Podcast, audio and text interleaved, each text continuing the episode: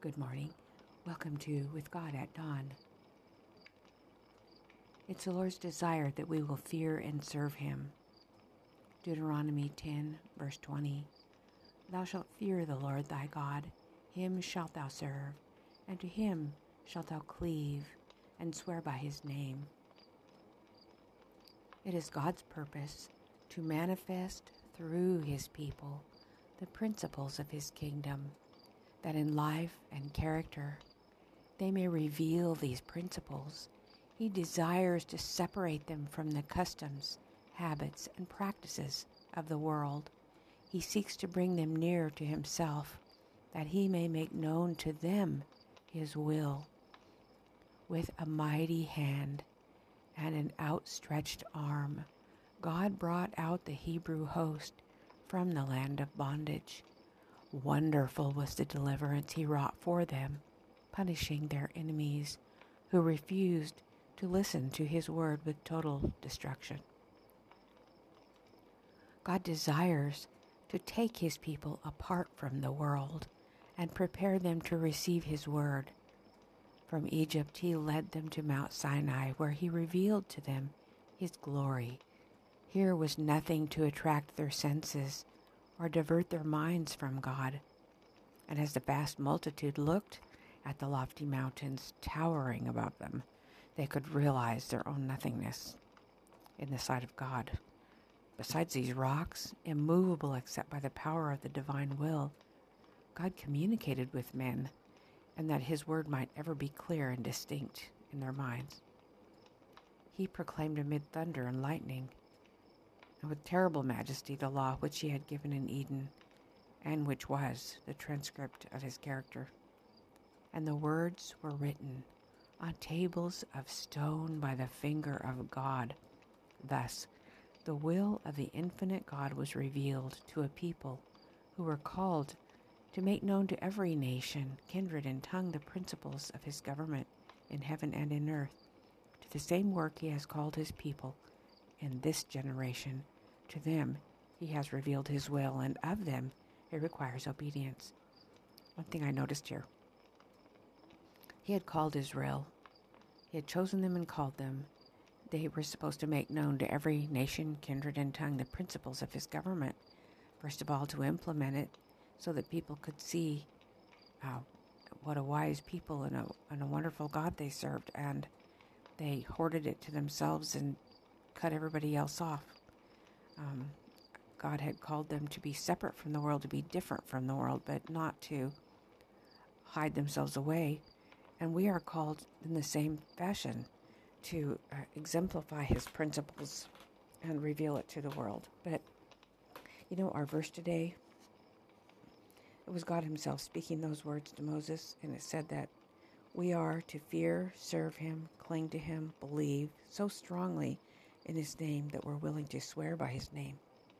And what does it mean to fear him? Well, of course, I looked it up in the 1828 uh, Noah Webster's Dictionary. Um, in Scripture, this is what it said.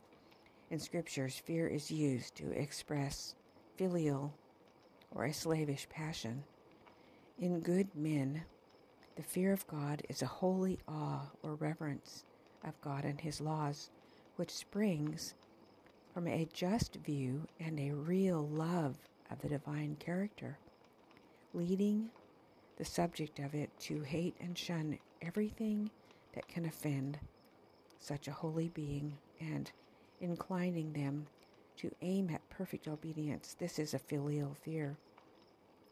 Slavish fear, on the other hand, is the effect or consequence of guilt. It is the painful apprehension of mental punishment. Um, Romans 8 6. Carnally minded is death, thus the apprehension happens. But it is to be spiritually minded is life and peace, and that is Romans 8 6. 1 John 4 18 says, The love of God casteth out fear. So the fear of the Lord is clean, enduring forever.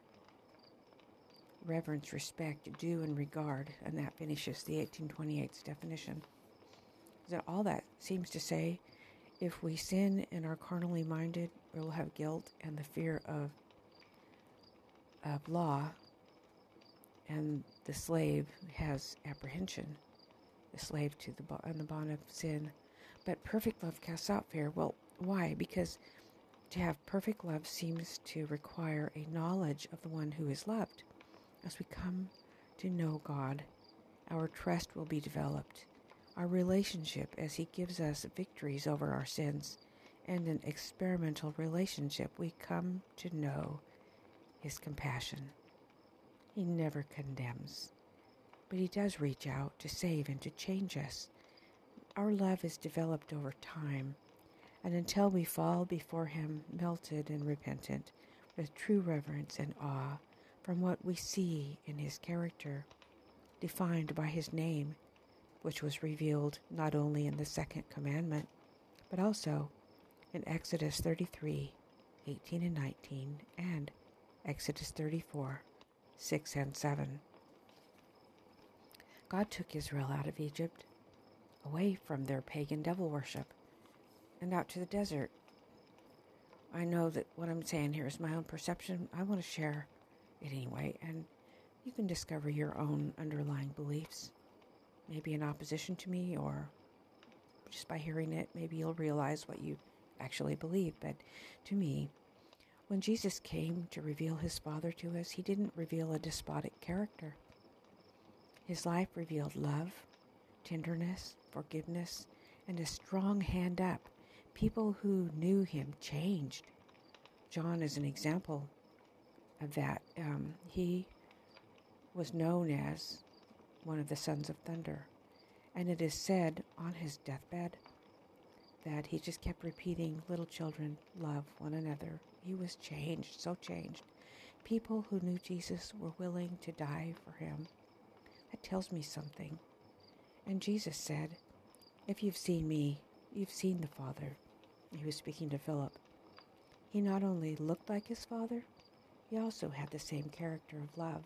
Notice he didn't he did not say, I am the Father. If you see me, you see the Father because I am the Father, and the Father is me. He said, I am in the Father, and the Father is in me. I think you'll find that in John 17 and some of the earlier chapters of John. You know, I honestly don't believe it's the law itself that gets people so resistant. I actually think it's the idea of force and the attitude behind the person who carries the law or brings the law to us that causes rebellion but we don't see force or attitude of a despot in Jesus. He comes to your heart's door knocking for you to open the door. And he bears the flowers of his sacrifice, asking you, Will you receive it? He bears no resentment or condemnation. He holds a hand out, and he will walk with you through all your trials, giving you a new character like him do you think it would be pleasant for him who is perfect love to walk with a person who has a fallen nature that must cause him pain? But his love is stronger. Will you receive it? Will you open the door? I did, and it is sweet. He can make me anything he wants. I love him. If he chooses to use me as a sacrifice to draw others, well, here's my hand, Lord. Psalms 23 is the promise that I want to share today, and I realize it's a bit of a long chapter. I'm just going to read it. 23rd Psalm. You know it by heart.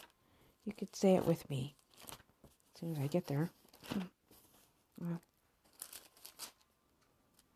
Mm.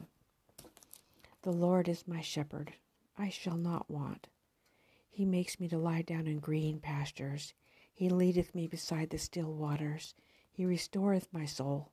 He leadeth me in the paths of righteousness for his name's sake. Yea, though I walk through the valley of the shadow of death, I will fear no evil, for thou art with me. Thy rod and thy staff, they comfort me. Thou preparest a table before me in the presence of mine enemies. Thou anointest my head with oil, my cup runneth over. Surely goodness and mercy shall follow me all the days of my life, and I will dwell in the house of the Lord forever.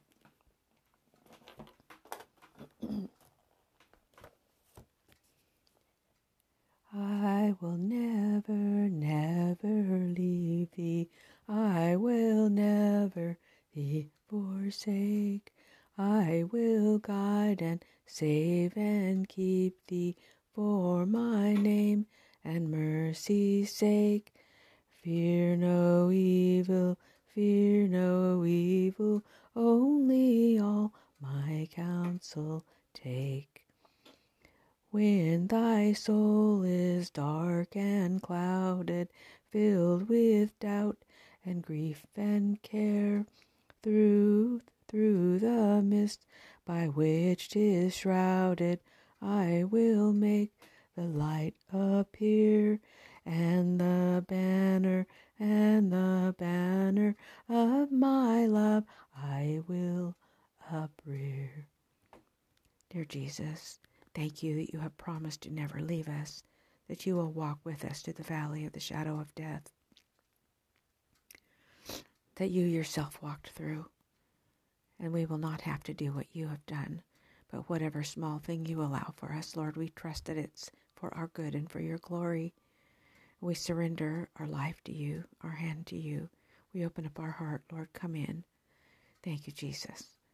I pray for these who are here with me this morning that they will experience that kind of love, that they would lay down their life for you, that they would know the love you have for them, that they would know that you are there holding out your hand to them personally as though they were the only one on the world that you are working with. Thank you, Jesus. In your name I pray. Amen. I invite you to join me again tomorrow morning. Let's have a little worship together and spend some time in the morning to get us grounded before we begin our day. Be blessed, my brothers and sisters.